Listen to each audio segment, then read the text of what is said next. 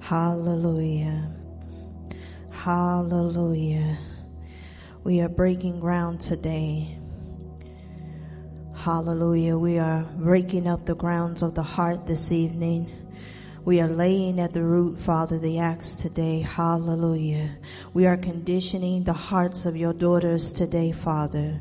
We are sowing the word, Father, on protected ground. Hallelujah. So, Father, the birds don't have a chance, Father, to eat it up today, Father. Send someone, Father, to water this word, Father, so that it can grow, Father, and so that you can get the increase off of it, Father. We thank you, Father, that we are dealing with the hearts of your daughters tonight. Hallelujah. Suba la la la moshanda de me shikashuda ramasata. Neba shanta lere be shikado no musata dara. Loba shanda lele bebe be seka shanta lele me shika baba musa satara. O baba mama satana nana basandoro hosata ne baby. Hallelujah. Good evening, good evening, good evening, everyone. The first message the Father told me to start with tonight is a foundational message for the slow cooked series and groundbreaking movement of wisdom for the daughters of God. Was the heart of his daughter so that the ground of the heart may be broken up in order for you to receive all the rest of the lessons that are to come because we will be slow cooking this series for purposeful, attentive growth. That is purposeful, attentive growth. This series is important because the degree that you are raised and grow, or we can say mature, as a daughter of God, will be the degree that you can become and walk in becoming the woman of God, a wife and a mother. Amen. So let's start with the first lesson of this series, which is called the wisdom for daughters of God, the foundation. Amen. So let's deal with the hearts tonight. We'll be coming from Jeremiah 17, 9 through 10. That's Jeremiah 17, 9 through 10. And at verse 9 it says, the heart. It says, the heart. The Father is talking about the heart. He's talking about the will, which would be your will, your understanding, your conscious mind, the seat of where your appetites are, whether good or bad, the seat of your emotions, your passions, and your courage. Amen. And so he says that it is hopelessly dark and it's deceitful. Now, deceitful We'll deal with the word deceitful. Dece- deceitful because the Father said that the heart is deceitful, meaning that it is polluted. That's what deceitful means. It's polluted, it's crooked, it's sly, and it's a fraud. Now, if we replace the words that we have for the heart then we'll get a better and a broader understanding of what he's saying. So he's saying the heart, meaning the inner man, is polluted, it's crooked. The mind is polluted, it's a fraud. Your understanding, your will is sly, is a fraud. Your emotions, your passions, your courage, all of it. Your conscious mind, it's sly. It's polluted with the wrong things. It's a fraud. And he says that it's a puzzle. Your very heart, your inner man, the seat of your emotions, it's a puzzle that nobody can figure out. He said, but he is the one that searches the heart. So he, he searches your conscious mind. He searches your emotions. He searches your passions. He searches how much courage that you have, all the appetites. He searches all of these things as well as examines them. So he looks at the heart, he says. He does two things. He looks at the heart, he says, and then he turns to give the mind a test.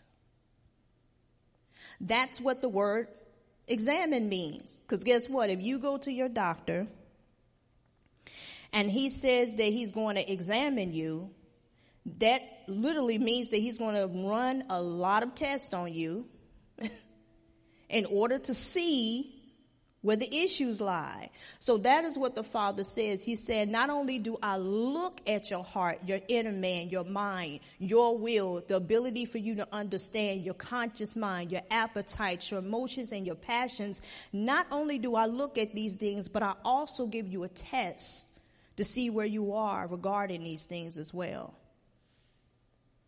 So he says he gets to the heart of the human. He gets to the root of things. He treats them as they are, not as they pretend to be. So that is what we are doing tonight. We are inviting and allowing the Father to look at our hearts as daughters of the King. We're allowing Him to examine our minds to get to the root of the things to prepare our heart for the lessons that are to come. Amen? Amen. Now, this is important because, and I kind of shared this on the prayer call, is because the image of the woman, less known, the black woman, has been polluted with your Cardi B's, your Megan Thee Stallions, your Doja Cats, your Nicki Minaj's, and, and the like from your choosing, pick and choose. So we also have shows such as, you know, the Real Housewives of Atlanta, New York, New Jersey, name a state, and they got it. and they are betraying women in these reality TV shows as loud, messy, chaotic, cheaters, rebellious, and the like. So this series will restore the image of women, a movement that will be the real reality of the real daughters of the kingdom, leading the way instead of the real housewives of Atlanta. Amen. Amen. So let's do first things first, because the Father says, in order to deal with the heart, you got to go to the root. Amen. So that's where we're going first. We're going to go to the root. Okay. Now, some of us came from backgrounds um, that consisted of we had no mothers, maybe we had no fathers. We um, we came up in in household where there was no love. We were rejected. There was no support. We might have been alone. We we might have been um, neglected. Whatever the case may be, that with such backgrounds as these, which we call pretty much orphan issues, that became strongholds in our life, what happened is that they spilled over into our marriages, they spilled over into our friendships, they spilled over into our parenting, our jobs, and ultimately our ability to become true daughters of God. Amen? So, not only did these issues spill over into our soul, but the world system and how they operate and how you're connected with this as a slave to this world. What it did is it set up weeds that grew from statements to thoughts that you had that ultimately became mindsets and which ultimately became strongholds. And a lot of these strongholds either must be removed or they have to be healed. Amen? So I want to present some questions to you um, that you might, you know, want to write down because these are some reflective questions that you want to probably write in your journal and reflect back on them while you're at the house. The first question I have for you is, what would you say if I told you that your natural parents were not your real parents, but just overseers of your life until you grew up and that your real father was God?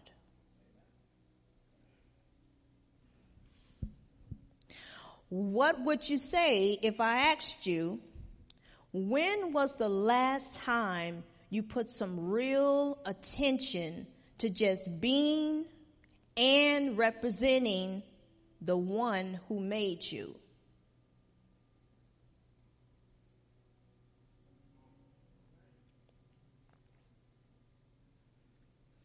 What would you say if I also asked you, why do we not prepare ourselves to follow God's call on our lives as daughters of God?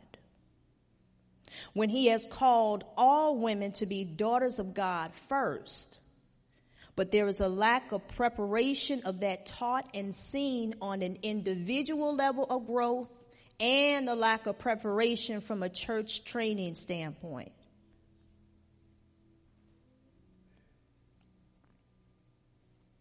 My other question to you would be, what would you say if I asked you if you could honestly say, now we're talking about honestly, you, you know, if you, you lie to yourself, we got a bigger issue. if you could honestly say that you allow God, your Father, and all access pass to you to give you your identity, your inheritance, and the image he designed for you in the beginning. Did not your brother Jesus say that your life is what? Hid in him. So why are we not doing as Proverbs 25 and 2 says, as kings of kings, searching out what his word says about being daughters. So we'll actually go to that scripture, Proverbs 25 and 2. And it says, God conceals the revelation of his word in the hiding place of his glory. But the honor of kings is revealed by how they thoroughly search out the deeper meaning of all that God says. Now, he says it's part of basically what he's saying up here he said it's part of his reputation to hide himself from you. That's what the word glory means. The word glory means his reputation in the Greek, and it also means weight. Because glory has a spiritual weight to it when you search it out.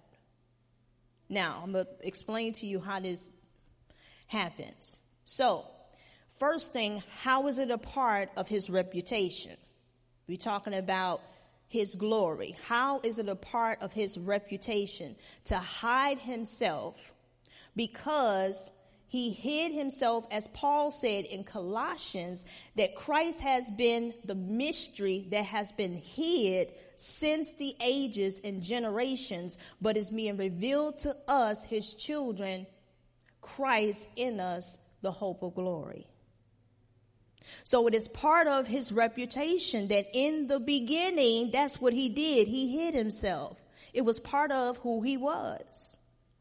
But it's also a part of your inheritance or your riches for you to seek him to see how you're supposed to conduct yourself because it is not a part, is it not a part of what he said, seek ye first the kingdom of God?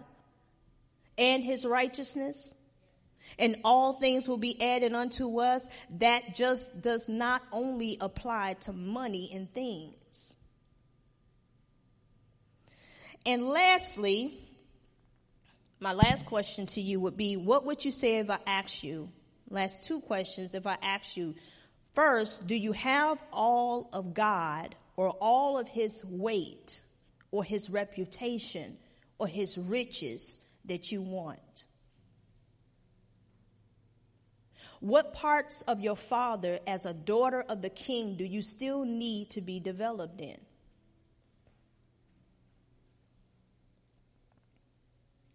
Amen. Amen. So, my ladies, by the show of hands, of raising your hand, who wants to be great in their lifetime? Okay, good. I'm glad you raised your hand. and so let's start there then. You said everybody here raised their hand and said they want to be great in their lifetime, right? Amen. Here we go then. Matthew 18, 1 through 5. Matthew 18, 1 through 5. And it says, At that time the disciples came to Jesus and asked, Who then is the greatest in the kingdom of heaven? He called a little child to him and placed the child among them, and he said, Truly I tell you, unless you change and become like little children, the King James Version says, unless you are converted and become as little children. You will never enter the kingdom of heaven. Therefore, whoever takes the lowly position of this child is the greatest in the kingdom of heaven. And whosoever welcomes one such child in my name welcomes me. So let's look at what your brother Jesus did since he told us to do what? Imitate him. Amen. He called over a little child now, the thing about this is that I want you to, to understand in this passage is that your brother Jesus had the right, he had the right to answer the question by mentioning himself as the greatest. And he would have been in his right to do so. But instead, he answered the question by drawing their attention to his nature instead by having them look at a child as an example. And it's one of those things that you have to sit and ponder and think, do you know all the things that Jesus literally did in his lifetime or would do when he answered the disciples' question? But instead of talking about himself, he pointed out the relationship. He's saying that if you allow me to be your father, because it's a choice, it's because you have taken on the lowly childlike position. We'll come back to that term, lowly. So if you position yourself to be a child, which is actually the definition of what we learned um, being humility Remember in Apostles' message that humility belongs to the Father. So we allow ourselves to be, to be positioned like a child, to humble ourselves, which means to learn, to want to know, and allow him to raise us, he's saying that you will get the reward from that, which is what? Having a father that will guide you. And that is what will make you great. Because everybody raised their hand and said they wanted to be great in their lifetime here. That is what's going to make you great. Your ability and your capacity for you to allow the Father to raise you. So he wants you to receive him like a child in order that you may receive him as a father. Amen. Amen. So we're also going to do some declarations in a lot of these lessons. So the first declaration that I actually want all the women to shout out of your mouths, I want you to repeat after me. Father, I receive your instructions as I take my position as a child. Amen. So, if you want to be great, ladies, we will first need for the conversion to take place in order to become what? Daughters, meaning that it is not our nature to take the low place and humble ourselves, especially when our nature has been of an orphan, it has been of a slave, and it has been of a prisoner. So we take the lowly position of a daughter and we do what? We begin to do it the Father's way. Now, let's go back and deal with the statement that he said in verse 4 that he says that whoever takes on the lowly position of a child is the greatest.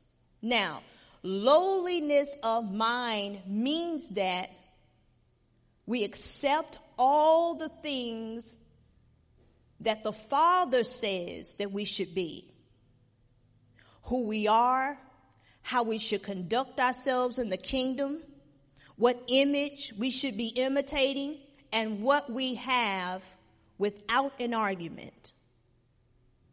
Which means that we must learn as daughters how we should be behaving, what has the Father called us to do, and how we should act and present ourselves as daughters of the King. Amen. Now, your natural fathers did everything that they were going to possibly do as you were little and as they raised you, whether they did it or they did not do it. They did everything that they were going to do for you. So now that you have been translated into the kingdom of his dear son, it is time for you to allow the Father now to raise you since entering his household. Amen. Now, I have heard many Christian women say, such things as, you know, several things. Um, and these are Christian women, less known women of the world. You know, they say, you know, I'm going to do me. this is how I was born. The women in my family have always been like this. Times have changed. So therefore the word doesn't apply like it used to. But the problem with those statements are that they become what? Mindsets. And then mindsets become strongholds. So let's go through the scripture, which is what? Our guide, to first correct that thought process, to, to give you the Father's perspective, to see through the eyes of Christ. Amen? First one is First Peter 1 18 through 20. 1 Peter 1 18 through 20. And it says, You know you were not bought and made free from sin by paying gold or silver, which comes to an end. Now the King Virgin, the King James Version says, a ransom was paid for you, but not with money that perishes, but with Christ.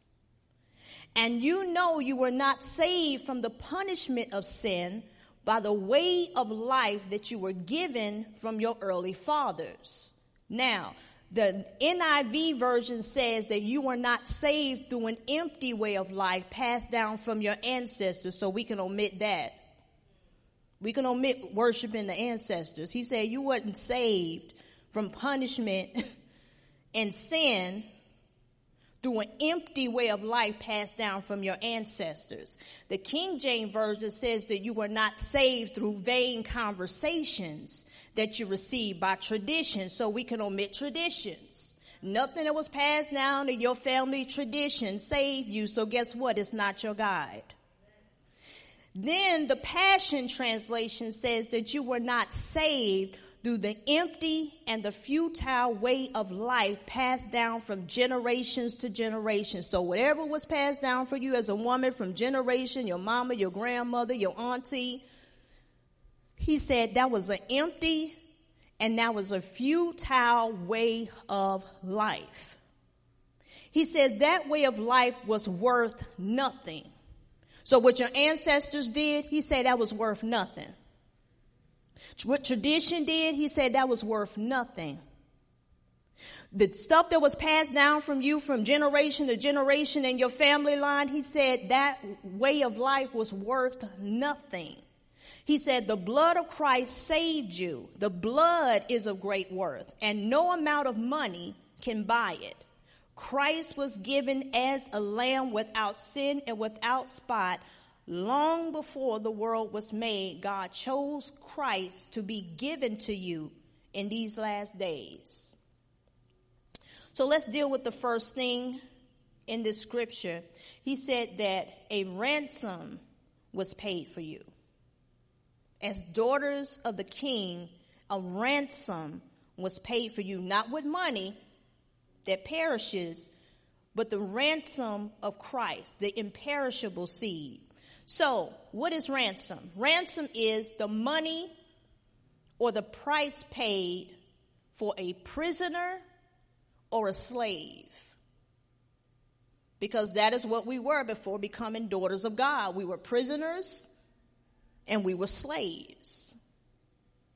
Now, what were you in prison to? The life of sin that you had lived that kept you dead and bound like Lazarus hand and feet. What were you a slave to? You were a slave is one that is giving themselves wholly to the needs of someone else and the service to another. So the first acts we are laying at the root is who or what were you a prisoner or a slave to before the ransom was paid that held you hostage in your own body? Was it lust? Was it divorce? Was it alcohol?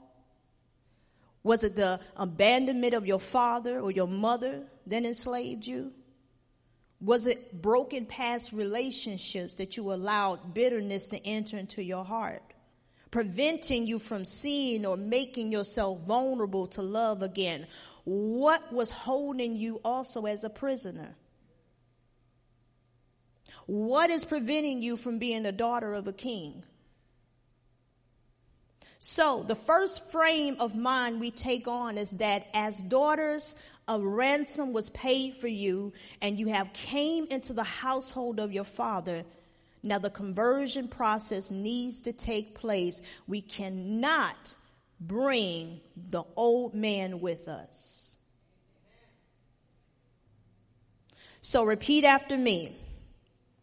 The ransom of Christ was paid for me to release me from being a prisoner, an orphan, and a slave to become daughters of the king. Amen. Number two. 1 Corinthians 6, 19 through 20. 1 Corinthians 6, 19 through 20. Now remember, we're going through the scripture, which is our guide, to correct the thought process so we can see through the eyes of Christ. And it says, or didn't you realize that your body is a sacred place? The place of the Holy Spirit, don't you see that you cannot live however you please, squandering what God paid such a high price for? So Jesus said that we squander what the Father paid such a high price for. So what is squandering? It means to lose something, such as an advantage or an opportunity. And we do that through negligence or our inactions in Christ. So he says, as he continues, he says, the physical part of you is not some piece of property belonging to the spiritual part of you, which means this. Once you got saved, your natural body did not go into the custody of your spiritual self, which often we think that's what happened when we got saved that our natural body came into the custody of our spiritual self, but that's not what the Father says. The Father redeemed the body as the vessel for his use on the earth, and then he turned around and he redeemed the spirit with Christ, and he is looking to have full access of your soul with your help with being a co-laborer with him. So it says as we continue, God owns, owns the whole works, meaning that he owns the vessel, he owns the soul, he owns the spirit, he owns the glory, he owns all of it. So, as we continue, it says, so let people see God in and through your body. So the second root we want to lay the axe to is this. As daughters of God, is to remember you do not belong to yourself. You have been bought with a price. So it's not about how you feel. It's not about how you see things, how you things, how you think things should be going. He said that he is the potter and we're the clay. And if we have really given our life to the Lord, what, and Savior Jesus Christ, like we confessed in the beginning, did we not say that? That we confess that Jesus is Lord over our life? Did we not say that when we came into the kingdom? Is not that the definition of Lord? That when you entered into the kingdom, that he what? Claimed ownership over you. He also says, well, why do you call me Lord? If what? If you don't do what I tell you to do. You called me Lord when you came into the kingdom, then you turn around and don't do what I tell you to do. So the word do is action, meaning you said I was Lord over your life when you confessed and came into the kingdom. So why don't you do what I tell you to do and say what I tell you to say? Why do you not act like the way that I told you to act? Why are you not seeking first the kingdom of God? What does my word say about how to behave yourself as a daughter of God? So guess what? If I tell you to submit, it's for a reason. if I tell you to study to be quiet, it's for a reason. If I tell you to what? Love, it's for a reason. If I tell you to make sure that you have a gentle and a quiet spirit, it's for a reason.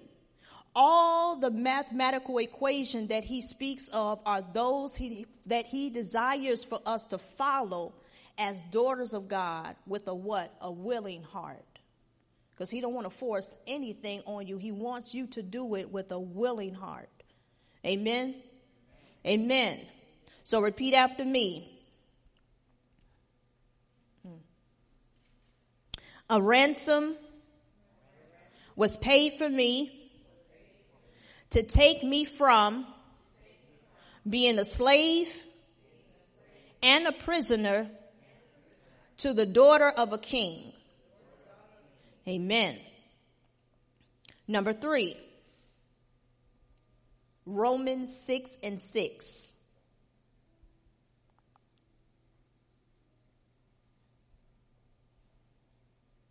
And it says, could it be any clearer? I like the scripture. That our former identity is now and forever deprived of its power. For we were co-crucified with him to dismantle the stronghold of sin within us so that we would not continue to live one moment longer submitted to sin's power. Now, Satan's power was not the only thing that your brother Jesus dismantled once he said it was, it was finished. So he did not only just dismantle the powers of darkness. It says here that when you decided to come into the Father's household, he said he dismantled sin's power over you by taking the power from your old man and dismantling her. He literally dismantled your old identity. It's no good any longer. That's a, a re- that's a reason why a lot of time when you come into the family of God and then you try to go back into the world, you feel like you don't fit in. You don't feel like yourself because that old identity literally has been dismantled in the spirit. You can't even walk in that power anymore. The old man is the self that is patterned what? After Adam. So when he fails, so it's also the part of us that is deeply what? Ingrained in rebellion. Because rebellion is always once against the Father and His commandments and what He said to do. So in comes what? The system of grace.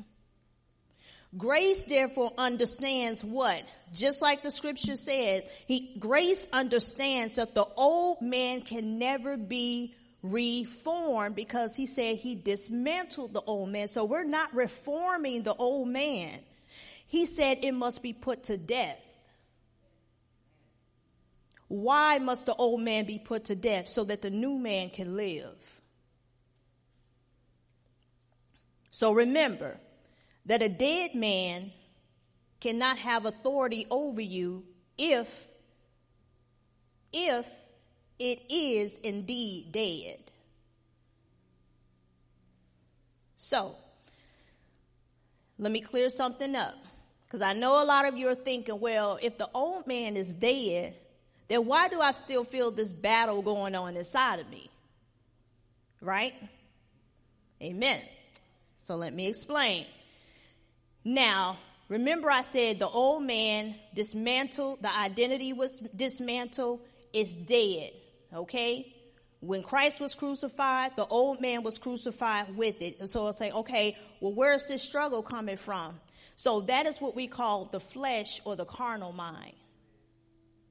It's two separate things. The old man, the flesh and the carnal mind are separate from the old man.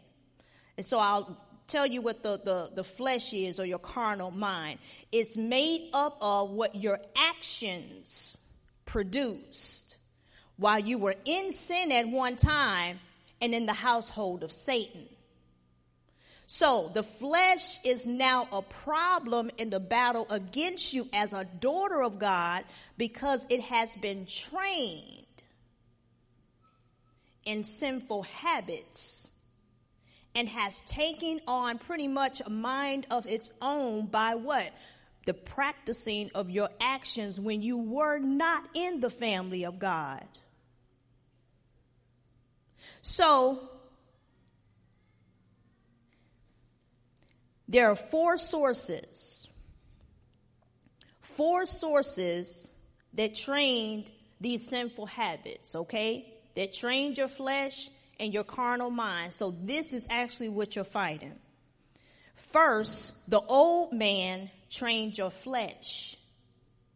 So sin, what sin did, it imprinted itself on your flesh, causing you to develop habits while you were in sin. And through your actions of listening to the father of lies. So this is where you learn to lie, this is where you learn to manipulate people. This is where you learn to control people, whether it was with your body or whatever you decided to use to control someone with. This is where you learn to curse, when you learn to steal, when you learn to gossip, when you learn to be jealous. This is where you fell into addictions and you fell into lust. Second, your flesh or your carnal mind, it was trained by the world system. So first it was trained by your sinful actions. And second, your flesh was trained by the world system. Now, in its spirit of rebellion against God, it learned basically how to care for itself by being a slave. This is where you get your habits of not trusting God, not trusting that He will provide for you, that He would not protect you, that He wouldn't give you all things you need. This is where the resistance comes from to enter into His rest and where selfishness, haughtiness, and pride is birthed. All of that coming from the world system that caused you to be trained to become a slave. Number three,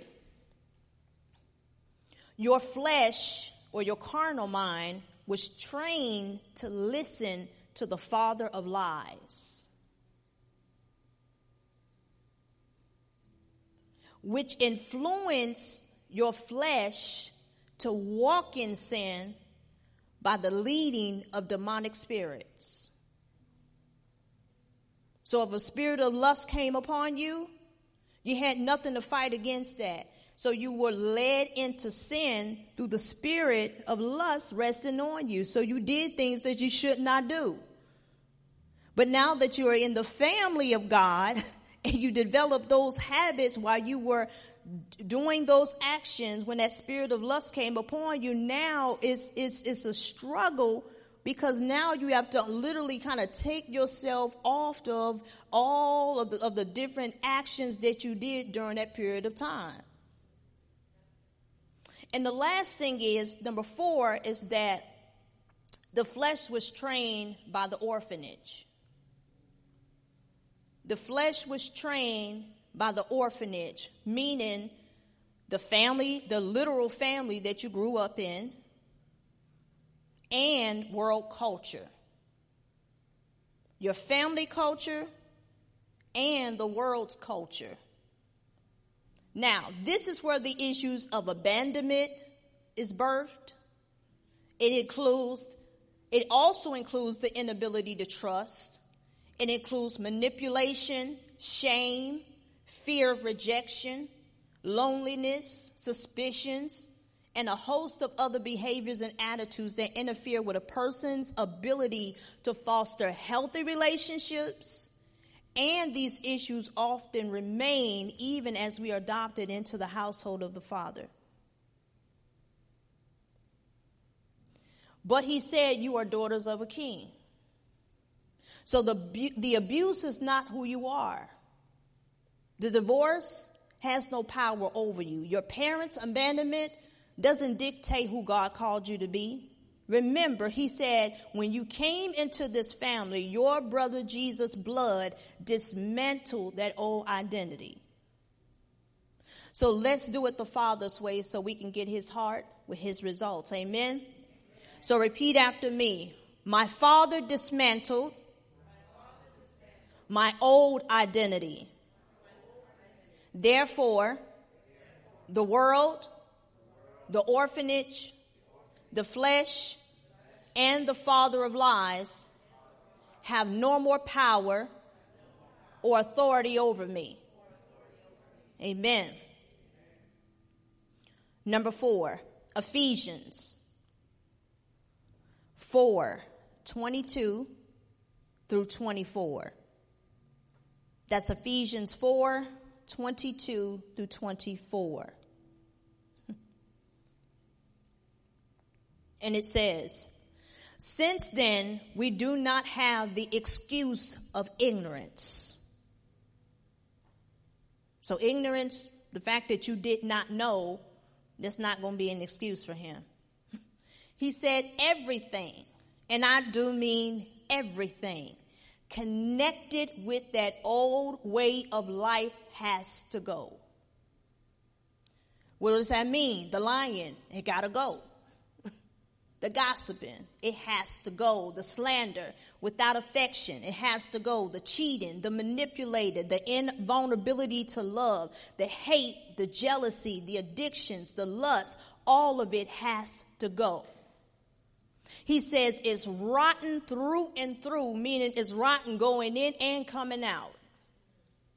He said, get rid of it and then take on an entirely new way of life, a God fashioned life, a life renewed from the inside and working itself into your conduct as God accurately reproduces his character in you.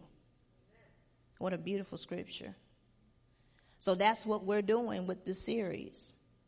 We are allowing the word to fashion us, to give us new clothes spiritually by allowing the word to renew our minds, working this way on the inside of us to heal our souls so that our actions are no longer carnal, but our conduct and our lives become accurate producers of our Father's character in us which will convert us to daughters of God. Amen. So repeat after me. I want nothing to do with my old life. Father, fashion me with a life renewed from the inside and working itself into my conduct in order to reproduce your character in me. Amen. And the last one I have for you is Ephesians 5 and 1. Ephesians 5 and 1. And it says, I have two different versions up here. It says, the first one is the um, New Living Translation, and it says, Do as God would do.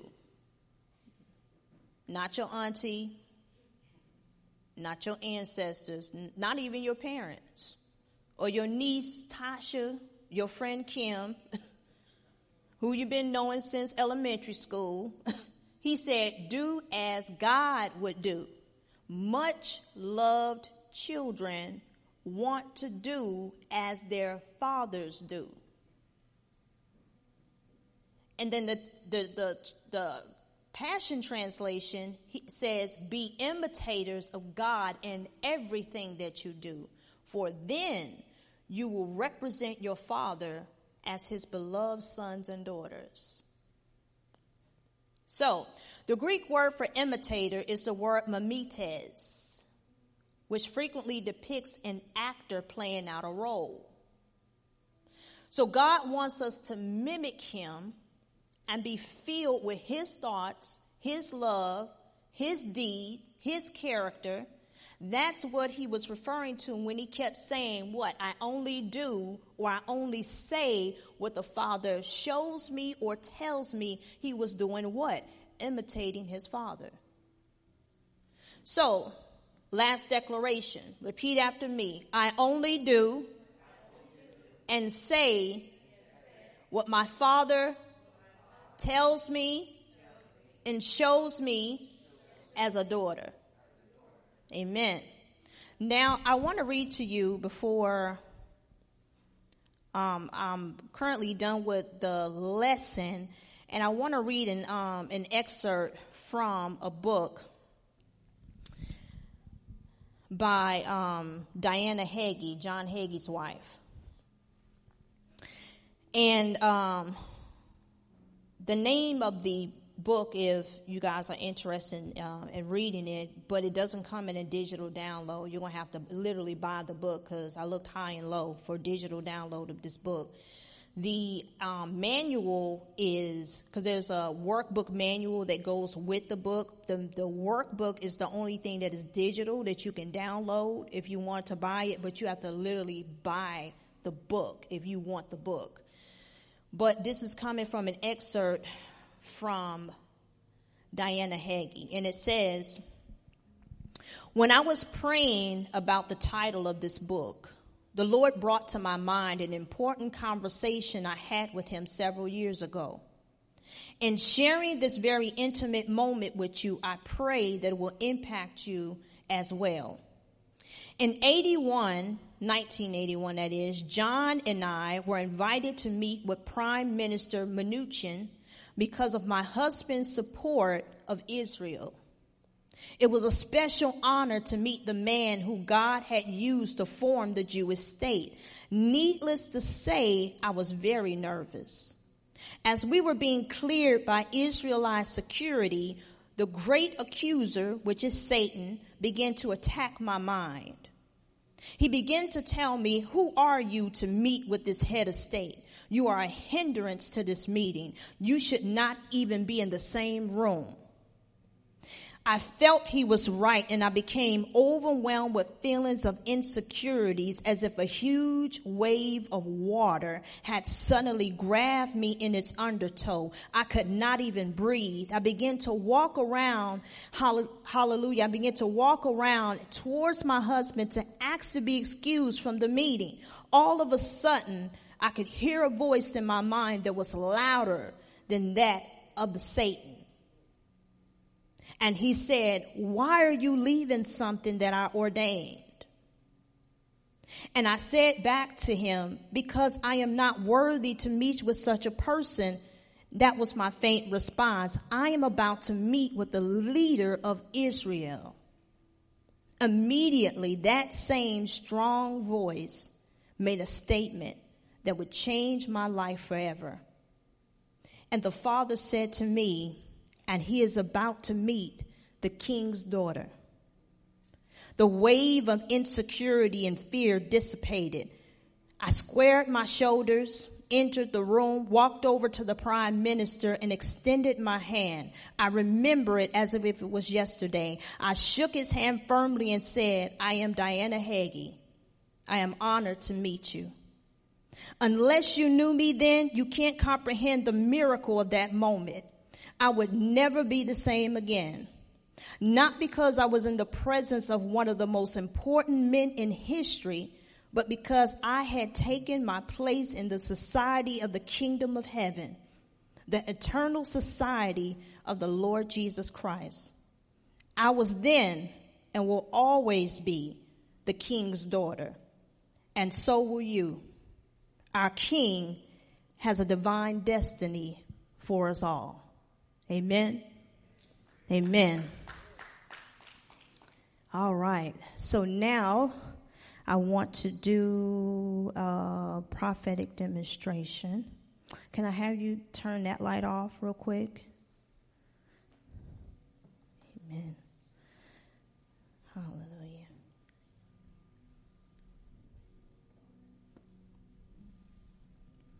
Amen. Can you turn up the music just a little bit? Hallelujah.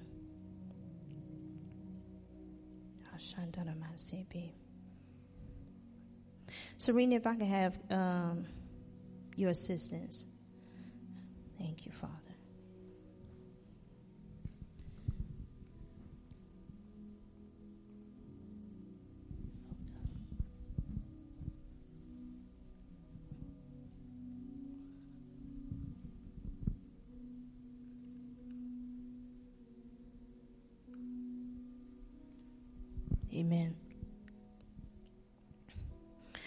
So here we have uh, two things that I have underneath here.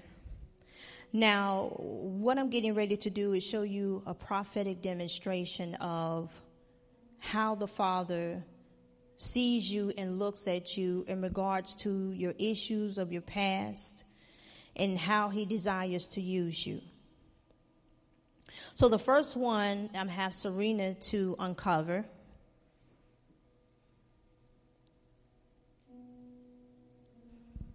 Now, this represents a vessel.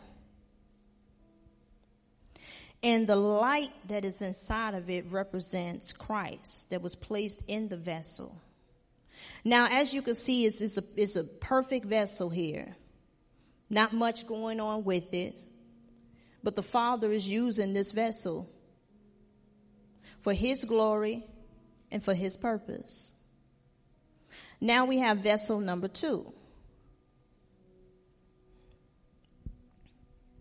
And on this particular vessel, we got a, got a lot of things going on. We got a lot of holes in this vessel. We have some gauze wrapped around this vessel. We have things that this person have went through. They went through divorce. They went through abuse. They went through rejection. They have some past pains, some hurt, some neglect on here.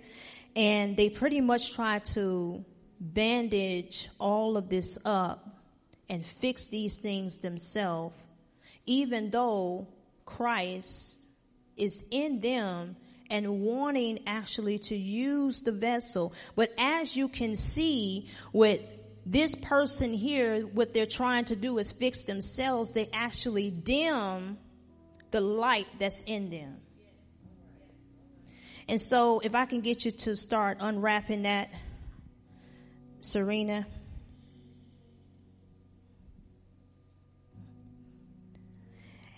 And what the Father is desiring to do, He wants you to take off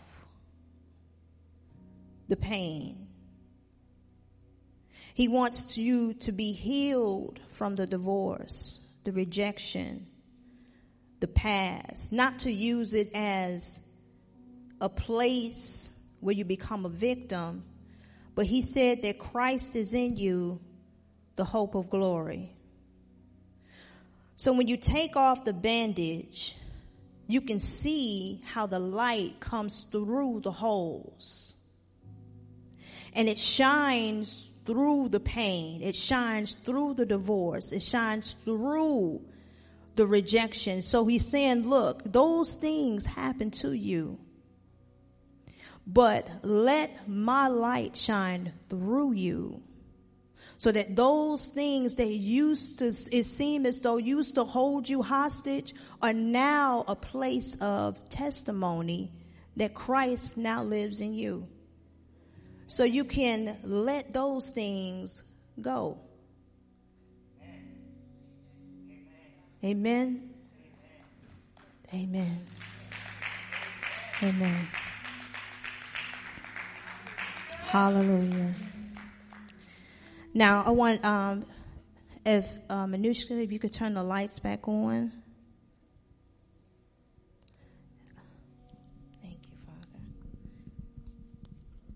I want every woman to open up their envelope.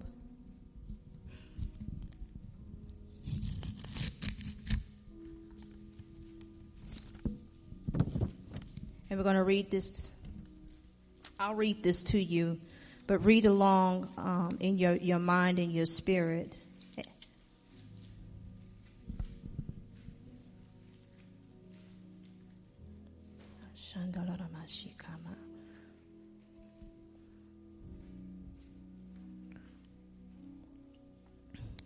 Here we go.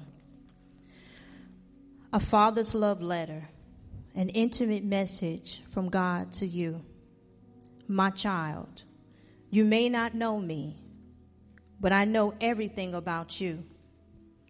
I know when you sit down and when you rise up. I am familiar with you with all of your ways. Even the very hairs on your head are numbered.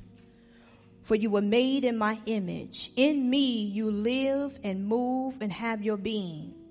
For you are my offspring. I knew you even before you were conceived. I choose you. I chose you when I planned creation. You were not a mistake. For all of your days are written in my book. I determined the exact time of your birth and where you would live. You are fearfully and wonderfully made. I knit you together in your mother's womb and brought you forth on the day that you were born. I have been misrepresented by those who don't know me. I am not distant and angry, but am the complete expression of love. And it is my desire to lavish my love on you simply because you are my child and I am your father. I offer you more than your earthly father could ever could, for I am the perfect father. Every good gift that you receive comes from my hand, for I am your provider and I meet all of your needs. My plan for your future has always been filled with hope because I love you with an everlasting love. My thoughts towards you are countless as the sand of the seashore, and I rejoice over you with singing. I will never stop doing good to you, for you are my treasured possession. I desire to establish you with all of my heart and all of my soul. And I want to show you great and marvelous things that if you seek me with your heart, you will find me.